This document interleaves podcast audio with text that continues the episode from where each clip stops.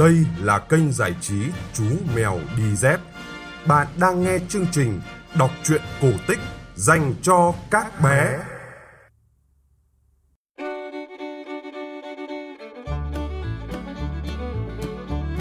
Alo alo, đã 9 giờ tối rồi, xin mời các bạn nhỏ cùng nghe chương trình kể chuyện cổ tích của kênh giải trí Chú Mèo Đi Dép nhé. Tối nay, chúng ta sẽ cùng nghe câu chuyện Thỏ và Hổ.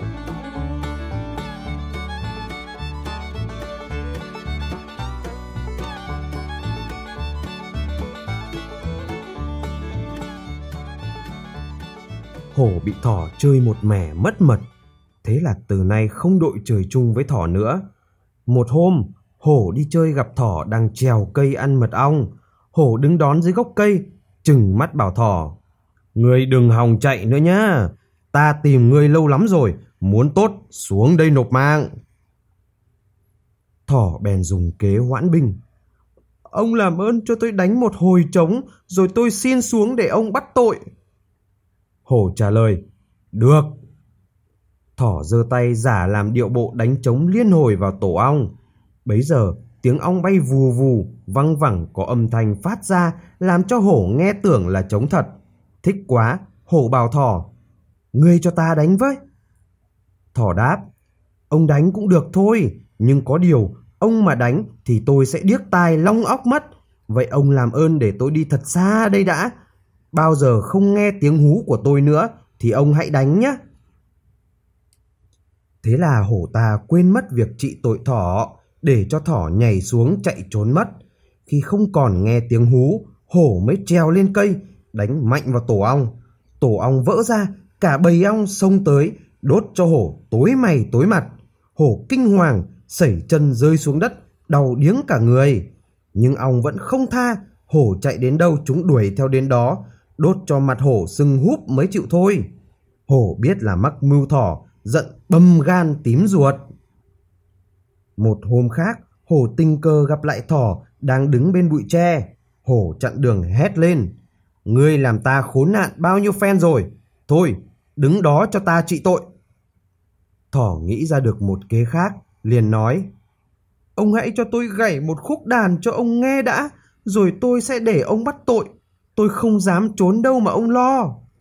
Hổ bằng lòng, thỏ liền nhảy lên bụi tre, giả vờ như đang gảy đàn.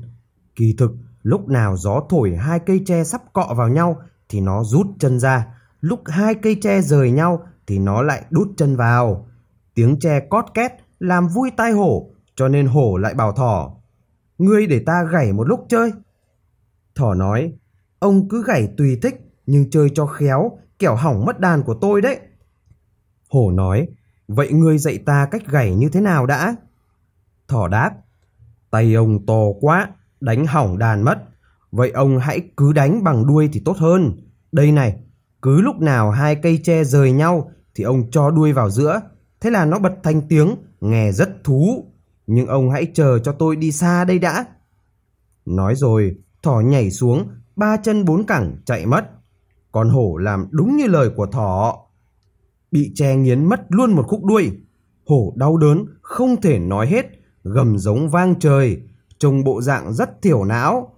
Hắn quyết bắt cho được thỏ xé xác ra mới hả dạ. Bẵng đi một thời gian, hổ lại gặp thỏ. Nhưng lần này, đang lúc thỏ vô ý rơi xuống một cái hố sâu, không làm sao lên được. Thấy mặt hổ, thỏ vội gọi.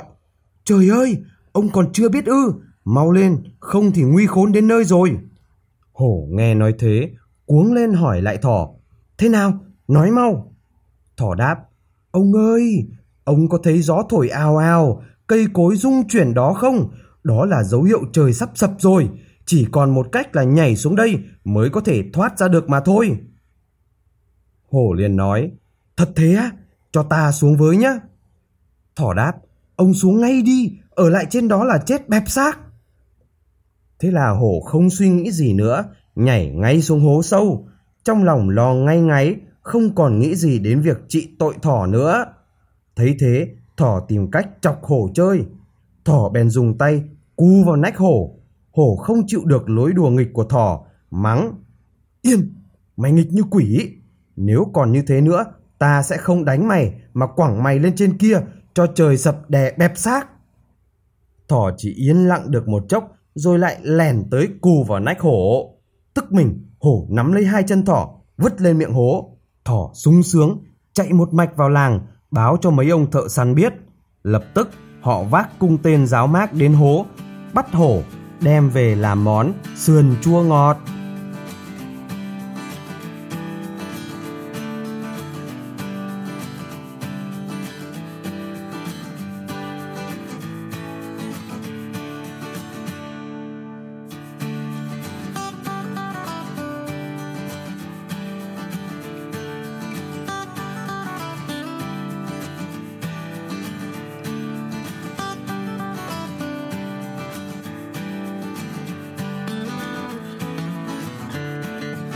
Các bạn vừa nghe xong câu chuyện cổ tích Thỏ và Hổ phát trên kênh giải trí Chú Mèo Đi Dép.